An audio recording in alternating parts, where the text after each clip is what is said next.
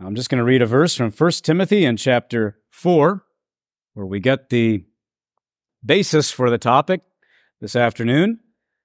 I'll make a couple of remarks in opening, and then we will just be having more of a conversation, a conversation on this important topic of spiritual disciplines for the purpose of godliness. Um, but we'll read from the from the Word of God here in 1 Timothy chapter 4 and beginning at verse 7. Uh, but refuse profane and old wives' fables, and exercise thyself, or train thyself, discipline thyself, rather unto godliness.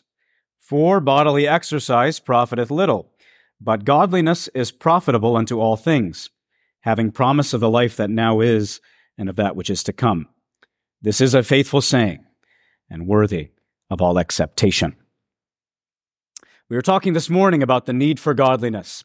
And I hope we would all share, those of us who are born of the Spirit, a greater desire for personal godliness in our lives, that it is a, a, a felt need, even as we were talking this morning, that the Lord would intervene, for godliness seems to be so lacking. But now we get to really the sweat of it, the work of it. Because what we're going to find out is that godliness isn't easy. It's expected. It's commanded, but it is not easy. The word here, we'll take some time to discuss it just at the beginning. The word is a very uh, rigorous word, a word that, like I said, involves training, discipline, effort. And uh, so we're going to talk about really some of the spiritual disciplines that are necessary in the pursuit of godliness. I have felt this burden. Uh, it was kind of one of my ideas, really, for the conference to take up this this topic. I have felt that among my own generation, and those maybe a bit younger, there is a healthy um, rejection, maybe even hatred of legalism. There is the eyebrow raising and the disgust when people stand up on a platform and make rules. But I wonder sometimes if the hatred for legalism is complemented by this rather, don't fall off the stage now, brother. We need you. What's in the water? by this uh, rather careless or, you know, if godliness happens, it'll happen. Um, I'll just coast, and when it happens, it'll happen in spiritual things. And God, discipline is a word that um, the Apostle Paul loved. You know, he beat his, he says he, he disciplined his body, he kept it under subjection, but he hated legalism. And so we know that these things maybe can get related in our mind, but they they are they are distinct. We'll talk maybe a bit more about that tomorrow. But that's really the burden for this. What are the practical disciplines in your life and mine? This will apply to really all ages, all genders, by and large. What are the practical disciplines that we need to, we need to incorporate in our daily lives if we want to be godly? I read something that at first I was like, wow, that's a little strong the way he said it. But he said this There is no access to God outside of Christ and there is no godliness without discipline. That there's no other way. We'll learn that here in this verse.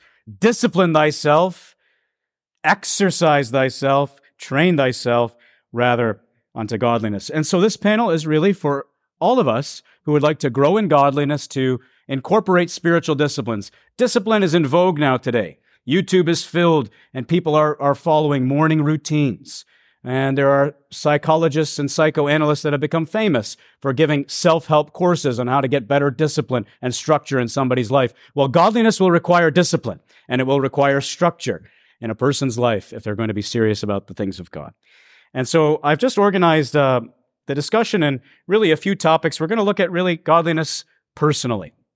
Discipline thyself rather unto godliness. And so the personal discussions, I broke it down in my own mind when we get to the practical things like my Bible and I, and the disciplines necessary with the Word of God, my prayers and I, my prayer life and I, and then lastly, my body and I. I've chosen those three because those three are all found in the Word of God. When it comes to the subject of spiritual disciplines, we can get kind of, um, you know, gardening could be a spiritual discipline to somebody or mowing the lawn can be a time where people, you know, and we can get really vague. So I've tried to limit it to things that we find in the Bible. My Bible and I, my prayer life and I, and my body and I. Three areas in which a godly person will have to be disciplined.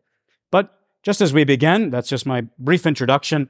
maybe if any of our, our brethren here, thankful for them being here and their help, if you can better define or explain what godliness is, or if you'd like to just jump right in in 1 Timothy 4 and explain this word for exercise and what the apostle has in mind to Timothy.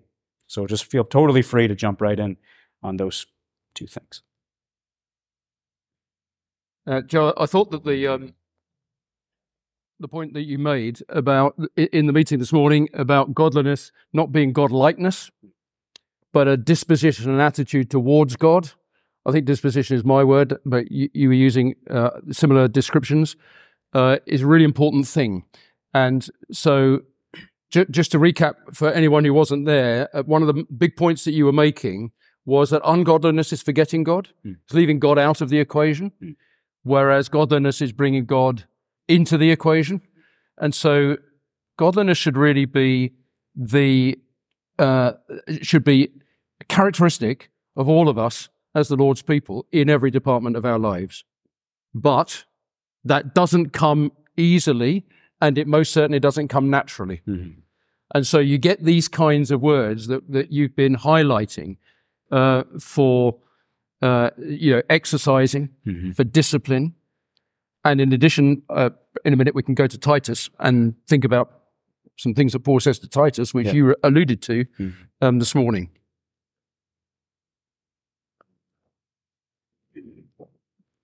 Yeah, uh, was was very good what you said this morning. Yes, I don't want to repeat Ian. Uh, to bring God in our lives. See, uh, some years ago, I didn't use glasses. Now I'm using them. I need to focus and I have to see through my glasses. And I think godliness can be, in a way, described in that way.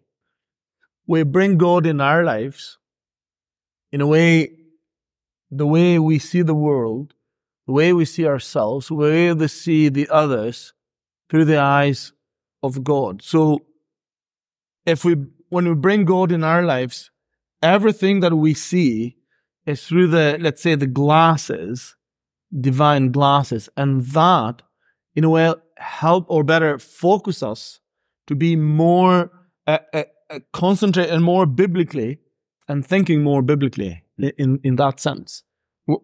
Henry, what, what do you mean by bringing God into our lives? What do we mean by this? Okay, so uh,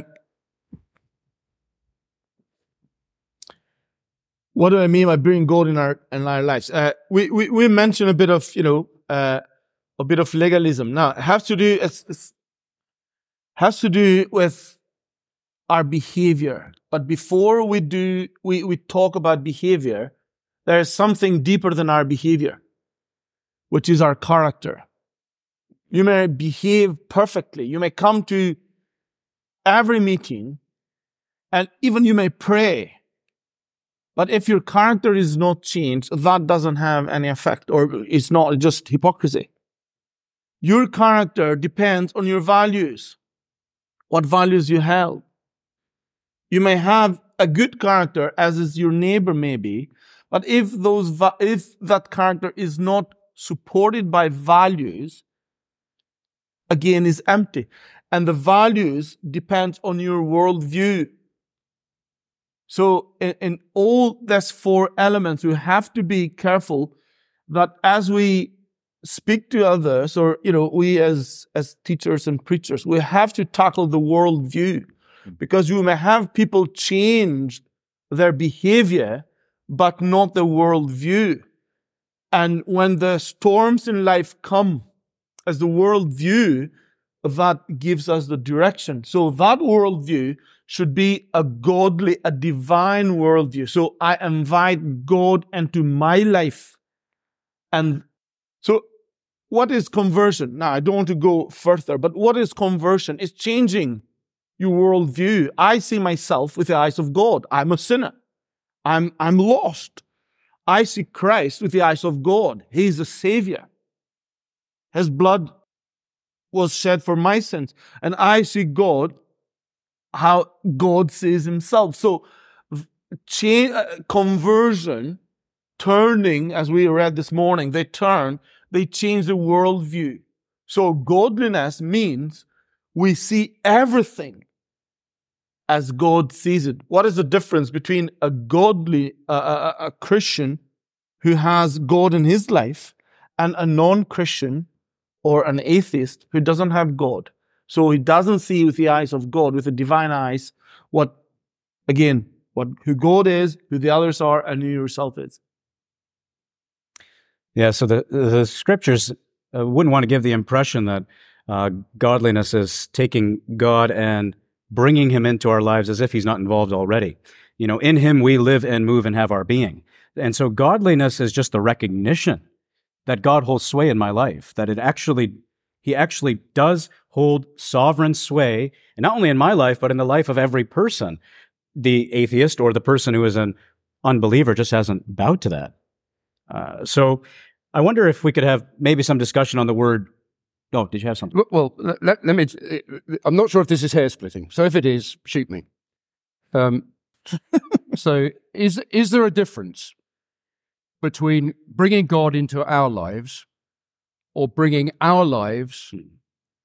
into subjection mm. to His will, His mind, His purpose? I, I, I have a notion there might be a slight difference in that. And so when you're coming to, to 1 Timothy 3, mm not four, but three. Great is the mystery of godliness. So we were looking at, at the example of Joseph mm. this morning, and there are any number in the Old Testament. There are examples of godliness where um, he seemed to, where people seemed to um, view their life in the way that we've been speaking about just now. They brought God into everything. This is yeah. what we were saying about Joseph. But when you come to 1 Timothy 3, great is the mystery of godliness. So there was godliness that was seen in Christ that had never been seen before. It's the mystery mm-hmm. of godliness. Yeah. So, so that which is mystery truth has not been right. revealed before. So, uh, so the Lord stands completely distinct, but but He's saying things like, "I do always those things that please the Father." Uh, my meat is to do the will of Him that sent me and to finish His work. You know those kinds of things, which certainly seem to be somewhere higher yeah. than even Joseph or any of them yeah. at their very best. No, very good. I see what you're saying. Good hair to split. so, what about the word discipline? Any help on that? Like, uh, what does that word mean? Um, maybe I could just tell you what I think before yeah, you jump in. Uh, it's the idea of it's where we get the word gymnastics from, mm-hmm. and um, I understand, you know, uh, every day in the United States, it's National Something Day. Well, today's National Gymnastics Day, believe it or not. I saw that this morning. So you're, we're right up to date. We're very relevant this session right here. It should and, be abolished. Yeah, yeah very good. so we're talking about really what this, uh, someone has said that this term has the, the smell of the gym on it. This is a sweat term, right? Gymnasticize yourself for godliness. Like, put in the work, put in the effort. In other words, Paul's telling his son in the faith, Timothy, it's not going to come easy, Timothy. It's, it's not going to be by osmosis. You're not going to sleep beside your Bible and wake up godly. This is going to take work. It's going to take labor. It's going to take striving. And now, again, not divorced from grace, which you were kind of alluding to there in mm. Titus. And also Paul in 1 Corinthians 15, where he says, I labored more abundant than they all, yet not I, but the grace of God in me. And so it's not divorced from grace, it's not disconnected from the gospel, but it's out of the gospel and out of grace, this vigorous word for training, for discipline. So if you have anything to add on the word itself, um, I'm not sure if it's the same word, but you've got the same idea in uh, Hebrews 12 that no, no, no chastening for the present seems to be joyous, but grievous. Nevertheless, afterward it yields the peaceable fruit of righteousness unto them which are exercised thereby. It's, it's that idea of stripping down for the gym. Uh, because you, you, uh, as you've been explaining, you're putting effort and energy into it. So here's a question. Maybe you can help us with this, Henry. Why worry about discipline for godliness if, as we've been discussing, if um, all of us who are saved are one day going to be conformed to the image of his son. That is a fact. That is the purpose of, of God. Why not just coast to the finish line? It's going to happen. Why worry about if it's going to be this much work, if it's going to be sweat and training? Why worry about it? Hmm. That's a very good question. A challenge, uh, it challenges me, challenges everybody. Why worry about it? Now we have to we have to realize that when we'll be on the other side, yes, we'll be changed, but the transformation will be different. What I'm going to say is right. Uh, how to put it? We bought a, a a plastic tractor for our son when he was only two. I remember building up for Christmas. You see, Christmas night, you know, before Christmas. And then he came, well, tractor. He loved it. Okay. So, and then he took the tractor to the farm. My father in law is a farmer and he has a huge tractor, a real one. Now, Luke loved his tractor and he played with his tractor. Papa loved his tractor and worked with his tractor. They're all happy with their tractors, but the tractors were different. Hmm. And I think that when we'll be on the other side of heaven, everybody will have, in a way, his tractor, his enjoyment will be full. The cups will be full. But I believe the cups will be different, Hmm. different sizes. So that means, do I want, in a way, to be thankful to my Lord who did that great sacrifice for me? And that means that when we'll go on the other side, I'll bring my knowledge of Him. And that means that I'll know Him as He knows me now. But the enjoyment, I don't want to say that, you know, uh, don't get me wrong on that. But I think the enjoyment of Christ will depend from how much we know Him today. And that I have to practice myself and to, to train myself into the, in, in- into the fellowship and, you know, Bible reading, prayer and all that, which results better knowledge of God. But but is it also to do um, with this that you, you know we- we're not saved to be made happy. Mm. We're not saved just so that we might be in heaven. We're not saved just so that we won't be in hell. I mean, all of those things are true. Yeah. But the first thing is we've been saved for the Lord. So, so, th- so this is Israel long ago. You should be a peculiar people unto me. But it comes up in this Titus 2 passage Yeah. to which we're making allusion. Um, who gave himself for us that he might redeem us from all iniquity and purify unto himself a peculiar people. Not odd or strange, even though that might be the case at times, but uh, a people for his own possession. So this, this is the big thing about mm. redemption. It's the big thing about being saved that we, we don't belong to ourselves anymore. We belong to him. And therefore, what we surely would want to do is to be what he wants us to be, which is now conform, be conformed to his image to the great degree that we're able to be conformed to his image, even if when we ultimately are conformed to his image, it would be a whole lot more than what we experience now. Hmm. Very good. So I, I, I think that in all areas of our Christian life, this is a really important thing to remember that we are His. Mm. We're not we're not our own anymore, and that that then would govern everything, including this whole idea of disposition towards God in godliness. So some people um, react or reject against the word discipline because they think it's going to hamper their freedom. Uh, You know, I'm, I'm I'm free. I have, and I'm already stretched. I'm a very busy person. I have a lot of pans on the fire, and now discipline seems to hamper me and make me less free. Does discipline do that? These these disciplines we're going to talk about. Does it make me? Does it hamper my freedom, or do we maybe have a skewed understanding of what we're free to do, and uh, what what freedom actually is? Or Well, exactly. Uh, um, well, with, with with in spiritual things, true freedom is is actually being bound to Christ, isn't it? So it's that whole thing. You know, there's not not a free person in the world. You're either a slave to sin or you're a servant of God. Romans six. But but discipline is Titus two again, isn't it? That um, the grace of God that bringeth salvation appeared to all men, teaching us. It's the idea of disciplining us. Yeah. That, that is the idea in the word. It's it's a disciplining thing. Um, so it it disciplines us to deny. Yeah. So we're living in an age where you know third wave feminism and beyond says you can be what you want.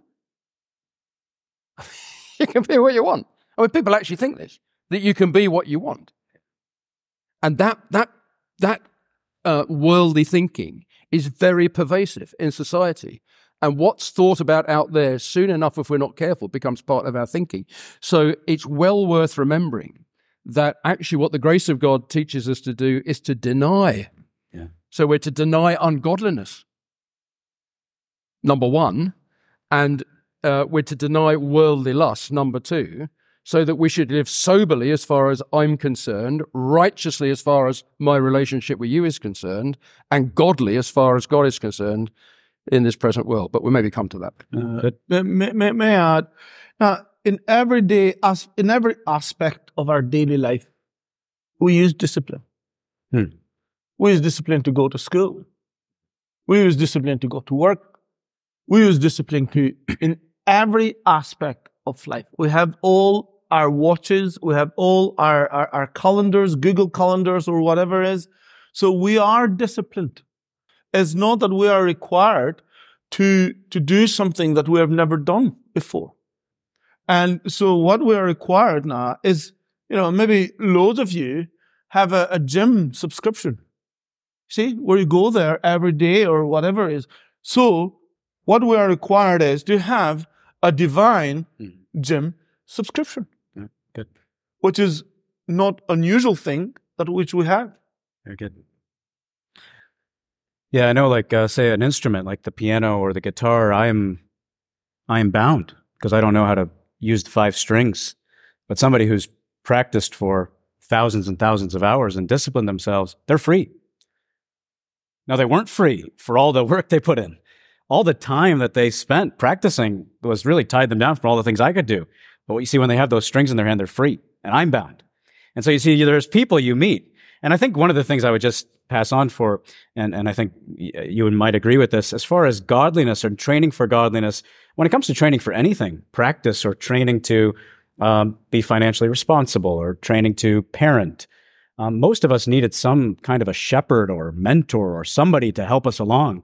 And I would say when it comes to godliness, if there is, like, if you know someone who's godly, that's a great, that's a great person to get, get their ear and figure out, like, get, get close to that person and figure out how, and I'm sure if they are godly, they'd be more than happy to, to, to help you along, right? Because we all need help and, and training on these things. Can, can I j- just raise what, what I- think is a practical difficulty on this? Yeah. We all have different dispositions. Yeah. Now, some people by nature are unbelievably disciplined. Okay. It just seems to come to them without any great effort. They're always up early. They always go to bed on time. Um, you know, you know what I mean. Yeah. Okay. Now, some of us are not just exactly like that. And actually, it's a struggle. So, just like some people look at life and see, you know, two men look through prison bars, one saw mud, one saw stars. Yeah. Some people are optimistic, some people not. Some people are melancholic, some people are a whole lot better than that in their outlook or happier. Uh, so we're all we're all born with a set of we're born with a set of genes, and some people's genes are are a whole lot more likely to produce discipline easier and quicker and more long lasting than in other people. So, what steps might we say could we take if we are at that wrong end of the scale on this to um, sort ourselves out? Oh, you're looking at Go, me. go ahead. Okay. Not saying you're on the wrong end of the scale. no, you, you, you think I'm going to speak from experience? Well, uh, well, I, I think there's a really important thing in this, which is this: that in um, that in any spiritual exercise and in this matter of discipline, in the matter of holy living, it is not a natural thing. Very good. So we are absolutely 100% dependent on the energies of the Holy Spirit within us in all areas of seeking to live a godly life. So is self discipline important? The answer to that is yes. Okay? Mhm. But self discipline by itself will not produce the desired result. So I'm thinking of uh, Romans 8, for instance. If ye through the Spirit do mortify the deeds of the body, you shall live. So, so it may be that someone in the meeting, no, it is the case that there will be people in the meeting who are troubled by certain things in their life that they're actually having difficulty getting a handle on in terms of self discipline, things that are not best for them. Yeah. Of one kind or another. I think what Paul's saying in Romans 8 is uh, it's not just a question of self discipline, not just a question of the, training the flesh to deal with it, but in actual fact, it's if ye through the Spirit do mortify the deeds of the flesh. You'll live the kind of life that God wants you to live in terms of the enjoyment of sonship in Romans 8. Or uh, if you go to Galatians 5, where the works of the flesh are something that any one of us could fall into at any time. That's the point in, in Galatians 5. So, so we're in a, in a world of conflict, and there is that conflict within us. There's the flesh and the spirit. So what he's, is, is not saying just walk a self-disciplined life and you won't fulfill the lust of the flesh. Hmm. Right. That, that's not the approach to it. That it, it, it is this, walk in the spirit and ye shall not fulfill the lust of the flesh. So does the spirit produce that self-discipline? Yes, I think he does. But it, I think it's important to see where the root of that will be with us. It's not, it's not by natural disposition. Some are more inclined to self-discipline than others. Right. Uh, some sleep in longer in the mornings, Mm-hmm. Like students Millennials. often. Or what? Millennials. M- millennials. or pensioners, maybe. Well, we might, we, we might all have sort of a. So, so the, the, the big thing is to recognize the, the Spirit of God within us. Yeah. And for Him, and for that, for everything to do with that, to be coming from inside. Thi- This is sanctification Yeah. in, in another sense, from the inside out. Very good. Very helpful. Yeah, like uh, the Pharisees may have been the most disciplined people around. Yeah, correct. So we we understand that discipline is not the end, just Cor- the just the means. Correct. Yeah, very good. But the energizing of that must be the Holy Spirit. Yeah, very good. So maybe we'll just move in, just 20 or so minutes left, if I understand the time there.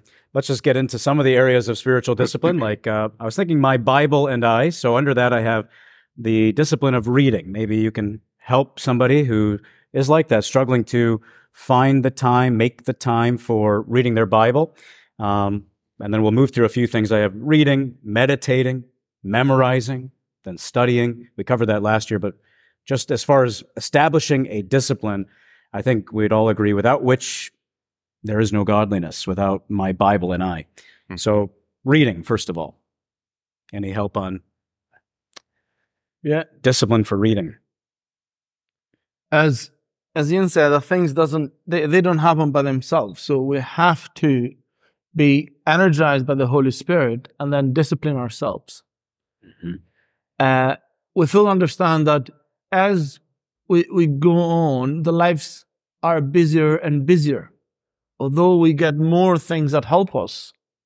You see, you know, iPhones or whatever electronics or, or travels or so the lives get busier and busier. So that means in my daily routine, in my agenda, I should have time, specific time for Bible reading, for personal Bible study. That can be, if you are inclined, waking up in the morning, that can be in the morning. Personally, I have it in the evening because I can Are stay you, up are you really saved? no, I can have it during the day, but when everybody is in bed, I can have it in the evening. I have it in the evening because it's everything is quiet and I'm quite up. Yeah. So the mornings are busy. Kids going to school and and all that. So I personally, you know, this is not. I'm not talking of Bible study Mhm. for preparing for the your- preaching or you know your readings. I'm talking of my personal time. Yeah. I want to say that when I started, I don't have a time with God, you know, but Mhm. it's, you know, when you have, you have a program and you read. See, I have a program and you read the New Testament twice every year and once the Old Testament. And you have passages and you can get that on internet or anywhere. And that helps you to, to go through, through the reading. Yeah. Very good. Thank you. And and it always seems to me that unless you have a system Yeah. for reading your Bible, you're not going to read it as much. Oh, very good. So I, I think that's that's a great point. And and there are various means by which you can read through the Bible. Uh, now, you, you know, some people read through the Bible a whole lot quicker than others. I mean, some people read it any number of times a year. I'm thinking what somebody told me once, and I, I found it hard to believe the number of times he read the Bible in a year. Well, I say good for him. So, but not not everybody's like that. Yeah. And so, I you, you know, we all read the Bible at our own pace, and there's no point r- particularly reading it if it's not profiting us. So, so on a practical level, we do that. So, but but unless we have a system for reading through the Bible, we won't read through the Bible. So whether it's Robert Murray M'Cheyne's thing, or whether you say I've got a thousand pages in my Bible, so I need to read however many pages a day. However you do it, do it. Yeah. However you do it, do it. Yeah. And and and make sure that you you know you've got that discipline in in your timetable to make sure you do because we all eat during the day. Mm. It doesn't matter how busy you are, you eat. Yeah. And we're to desire the sincere milk of the word in order that we might grow thereby. Right. Man does not live by bread alone, No. but by every word.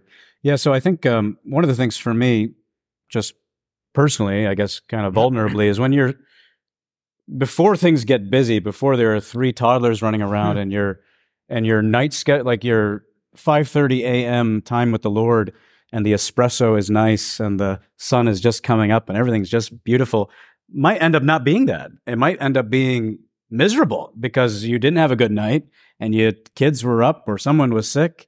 So I think embracing the regiment, if I can use that, embracing the idea of a habit when it's not like when the espresso is cold and, or, or decaf, you know, and still just like reading the Bible because I have to understand that if I don't read the Bible, I'm not going to grow and I'm not going to eat, right? Like I think, uh, embracing the habit is so helpful when Yeah. life gets chaotic or when you're on jet lag or jumping around to different parts. tired? No, no, no. I well, you almost fell off the thing.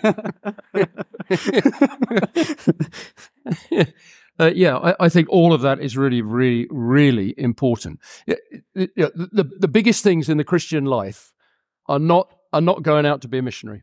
Mm. When I was a kid, I used to hear missionary reports in London, and uh, I had this romantic notion that I'd I'd love to go to Africa or India or somewhere, uh, which in due course of time disappeared out of my system completely when I read about mosquitoes and other things. Um, but I also learnt a thing that the biggest thing in your Christian life is your daily fellowship with God, in which we hear His voice in His Word, and He hears our voice when there's heart cries to Him. So there is nothing bigger in the Christian life. And so to me, the discipline of our daily reading and our daily time with the Lord uh, is so important. It's so important that you, you really need to be prepared to sacrifice just about anything else Yeah. in order to do it. And nothing can take its place. So, like what you were saying there, Henri, with all the things we have today that are um, kind of helpful, there is a sense in which technology is really, it makes us spread our time out in so many different ways. Like we live in an age where people can get a hold of us no matter where we are. I mean, they used, you know, you used to be able to take yourself offline and it's very difficult basically to take yourself offline. And so I think if we understand spiritual disciplines correctly, we, we understand that we have a helper, the Holy Spirit, who wants to make us godly. And all of us, regardless of how busy we are, have enough time for these disciplines. We just might not have enough time for all the rest of it. Like Yeah. there might be things that we have to cut out in order to read and Yeah, have to be have to be have, on. yeah have to be some sort of protected time.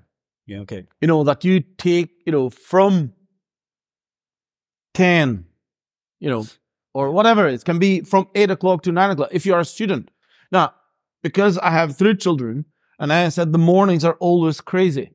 When you have younger children, uh, it's not the mornings. Every night might be crazy. So again, you have to take and you say, this 45 minutes or 30 minutes, whatever it is, I'm dedicated to the Lord.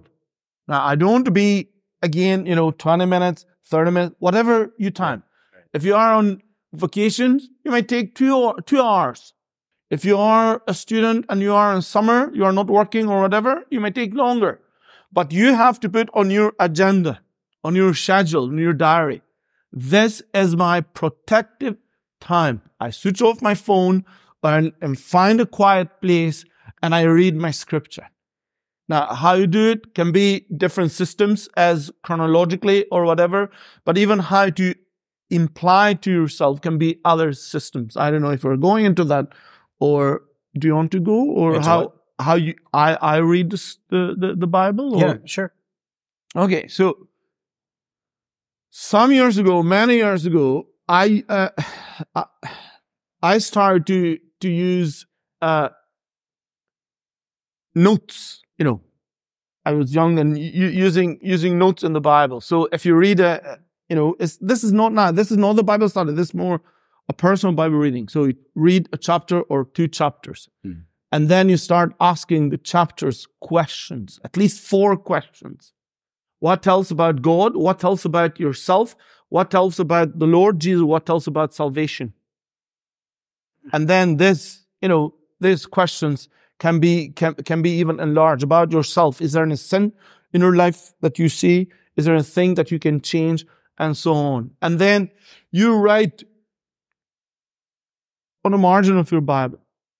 Some sort, you know, I, I've developed some sort of system. Now, this is not again, this is not a Bible study where you know you see just this is daily reading. This being fed for yourself, not trying to find out for others. Now, that that goes by default as well, Mm. but you know, so and then another thing that has helped me was as you meditate during the day, you might have some sort of thoughts that you think, oh, that's that's really precious. Okay, now you have old phones today. We can write that and keeping that for later as you think of of uh, a, a, a verse or something that uh, sometimes can come in while you are asleep. You know, you're awake and then, oh yes, that's very nice. And you write it and you keep it into your Bible as a as a precious thought that maybe the Holy Spirit has given that to you, and that will carry on on you. That's that's really where I wanted to go. I think we understand the the need of reading, but maybe the lost art of meditating. I think even sometimes using the word, people think of yoga or or or like therapy. You know, Ken Ham he posted like in his on the Ark exhibits, taking back the rainbow. I think we need to take Mm. back meditation. yeah. Like uh, meditation belongs to the Christianity. It doesn't belong to yoga. You know, it belongs to us, and it's a biblical art. You know, you think of uh, the psalmist, Psalm one, "In Thy law doth I doth he meditate day and night." And so, I think that suggestion is very helpful as far as how to meditate. Um, how many of us struggle when we read the Bible, to then get off and we're we're done reading the Bible? Maybe it's breakfast, lunch. What'd you read? Oh, what, what did I read? What what did I read now? Right? And maybe if we spent like you were saying there about how much you read, maybe if we read a little bit less, but meditated, asked questions of the text, maybe we would Yeah. benefit a bit And, more. and the difference between yoga or transcendental meditation that the Beatles used to be on about is I think all that's to do with emptying your mind, isn't it? yeah. Whereas this is to do with filling our mind Mm. with that which is good. There might there might be lots of people here, might be some people here who've never read the Bible through in a year, say. You've never done it. So I want to encourage you to do it. Yeah. Good. Uh, I was I was preaching on this once in New Year conference in Manchester, and um, Uh, I, I I have this little thing that you need to read three point two five chapters a day to get through the Bible in a year. Well, everybody laughs at it at home because I say it so much, but three point two five chapters a day will take you through the Bible. No one reads three point two five chapters, but if you read three chapters on three days and four on the fourth, and give a whole day to Psalm 119, of course, but you know, adjust it just a little bit. But that's the kind of thing you're reading. So about 18 months after I was in that part of England and a couple came up to me and they, they didn't say, hello, how are you? They just said, it works, it works. And I didn't know what they're on about. I said, what works? So they're saying about this conference. And I had said to them, if you read through the Bible, if you read through it, it become a new book to you. Yeah. And they had just retired and together they read through the Bible in a year and they were full of it. Hmm. So I ju- I just want to encourage that. Yeah. Very good. Uh, and, and so get the discipline because not as an exercise in itself, but to what it produces, Yeah, which is what we're on about. Yeah, Because it produces that whole desire more to uh, to live a godly life. Yeah, med- meditation. Um, someone has compared it. I think one of the Puritans compared it to lingering by a fire. And uh, I mean, take somebody who on a cold day goes up to a fire and they just stand by it for a little bit, and then they say, "Oh, I'm still cold," versus somebody who's lingering and really getting warm, right? Stewing over, um, percolating. I don't know, like the idea of of really absorbing, right? Like the tea bag, continually dipping in and letting the scriptures really uh, do their work in us. And I really think that reading, I would totally uh, endorse that, reading through the Bible in a year. At the same time, I really think if you can read something and stew over it, Hmm. think over it, meditate over it, uh, this, this is a deep book, is the Word of God. There are depths to this book. How many times you've heard a preacher say, I never saw that before until last week? I mean, there are depths to this book if we can just continually linger at the fire of, of the Word of God. And, and so that links in with studying, Yeah, yeah. uh, which is another exercise, another exercise and another discipline in itself. Not just studying for meetings, but studying because it's God's word. Amen. And not just simply saying, What is God saying to me in this? To me, but the broader question, What is God saying? And, and to, to spend the time in that. I mean, that, that is such a time consuming exercise to, to study the word. I want to say to all, all of us, all of us, I'm speaking to myself, but all of my younger brothers and sisters, you really need to get into the into Bible study because you know in in 30 years time you will have the responsibility Hmm. less than that comes quicker than that and you need to be equipped and prepared for that for maybe teaching for, for the for you who will then be older women teaching the younger women that's not to do women's meetings that's to do with at home and and in the environs that you're in domestically and so on teaching younger women uh, maybe in the home like priscilla. Uh, so so so the, the study of the word in detail and comprehending and noting and having systems to do that and, and keeping at it is really really important i said, I said to uh, mr john riddle once what's, what's the what's the hardest thing you find in bible study he said the first half hour so sometimes it's breaking through barriers, Hmm. getting into it, keeping at it. Good. Really important. And can I add, you know, as you know, Ian was, was saying of responsibilities, you know, in 30 years or so, in 20 years, whatever. I'd like to underline even the timing. Okay. You are a young one, young guy, young girl. You don't have many responsibilities in life. Maybe you are just married. You don't have kids. You have only one kid. And then number two comes and number three comes and the hour, the day is only 24 hours. So do it now. Prepare. Go to gym as much as you can now. Good. And, you know, strangle your muscles and pursue godliness and train yourself into, you know, Bible reading. And then we'll have to pray, speak of Right. prayer, you know, meditation. And, you know, this, I, now, later on, you'll, you'll start work or if you have not started yet in the life you know, people like me, I feel, you know, like I feel myself, I'm young, but, you know, people like me see how life busy is. And you guys have plenty of that time.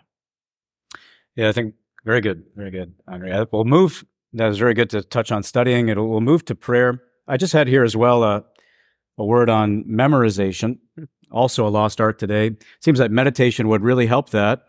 Um, for some of us, it might just be, and I don't mean to take pot shots, but the last time we memorized a verse was um, for the Sunday school treat. um, you understand that it is a command as well to hide the word of God in your heart that you may not sin against him, that the sword of the Spirit is not the Bible in, in leather. It's the Bible that you have in your heart. Uh, so I think memorizing is such a, a needed thing um, as well. Don't have time to really go through that. Let's go to this next one prayer. I think when it comes to the Bible, many of us, uh, although we would like to see our Bible reading maybe short up a bit, I think when it comes to prayer, we usually find ourselves flat on our face with how um, difficult it is to really pray, you know, not just bless my family, bless my kids, bless my grandkids, but pray. And would you agree with this statement that a godly man is a praying man? Um, and so, any help on structures for prayer beyond just you know my personal needs, of course, that's necessary. But as a family, not even in the assembly, but for the assembly in private or for the work, the need for prayer. Uh, I was telling someone uh, just uh, yesterday that um, there's a brother in England. He was a Scots brother, but he lived in England called Mr. J.B. Hewitt. You might have seen books that he's done, Joe Hewitt. And um, so when I was 13, he was staying in our house over the weekend for the Saturday Bible reading and the Sunday. So the next week, I got a letter from him. He said, uh, Dear Ian, blah, blah, blah. Um, I will be praying for you every other Tuesday. Which I thought was a bizarre thing when I was 13. I was very happy. But every other Tuesday. And uh, I spoke later to somebody who knew him well, a lot of years later. He said, Oh, that's what he did. He had a prayer list for every day. And his young men prayer list was every other Tuesday. So he must have had 14 prayer lists, I think.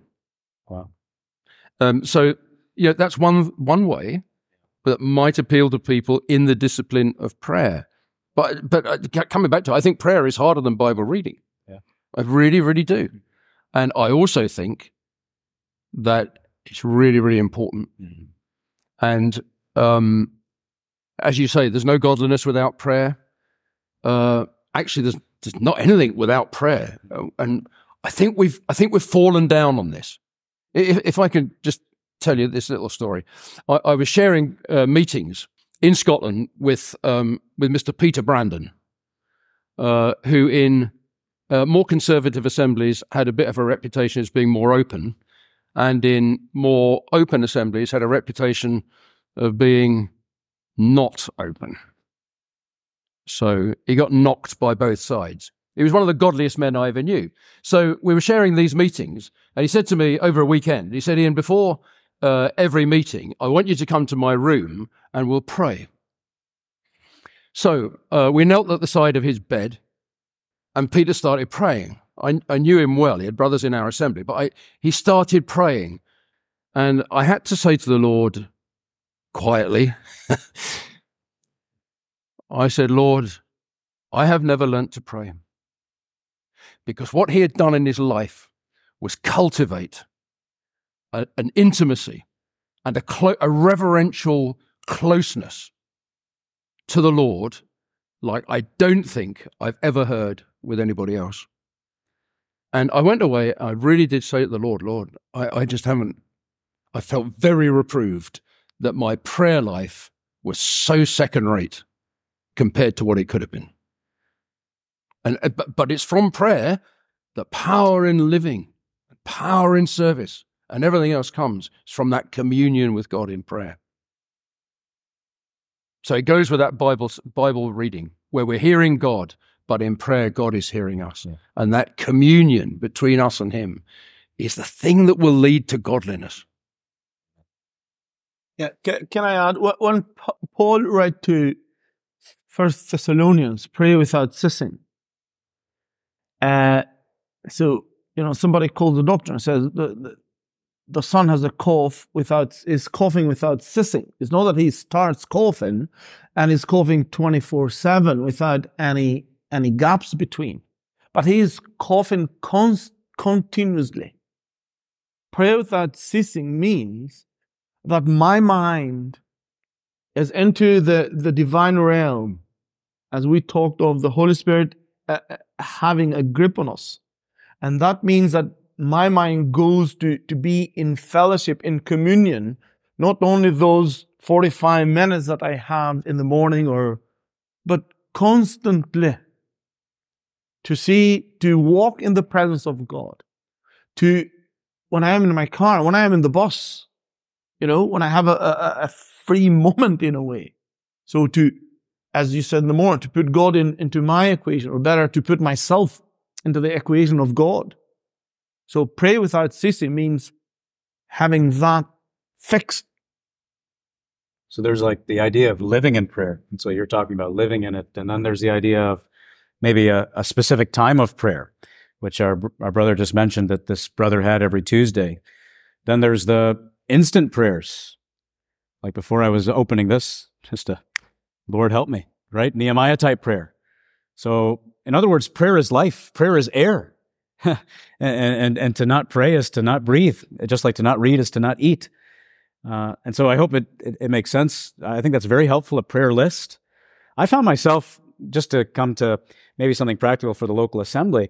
I found myself struggling very much to pray in the weekly prayer meeting for needs if I'm not praying for those needs outside the weekly prayer meeting. It seems like I just come and then got to get burdened about it. And I think that's kind of where I was going as well. Not just praying, Lord, bless me and my family and this need and that need. And uh, confession of sin is another thing we haven't covered, but that as God speaks to you, praying that right when you notice it to confess that sin, but also praying for the believers, praying for the work. I was touched by a verse in 2 Corinthians 1. Uh, the apostle tells those believers, You have helped me by your prayers. That's powerful that you can help the work by praying. And it's not just a little nicety, you can actually help. So, yeah, the need for prayer. We're not going to get to my body and I, uh, but that's okay. The, the communion, communion is the only way to godliness. I think that's okay to not get to my body and I. I was thinking of our mind, and that again would touch on our, on what we're reading. Our eyes. We live in a world that is very visually provocative, and to be disciplined about our eyes, like the like Job said, I have made a covenant with my eye. Our tongue, the book of James, the discipline of our tongue. But I hope that from this session we can at least take away this: that if we want to be godly, we must be disciplined in reading, meditating, studying, memorizing, and in prayer. Communion is the powerhouse, and we neglect it to our peril.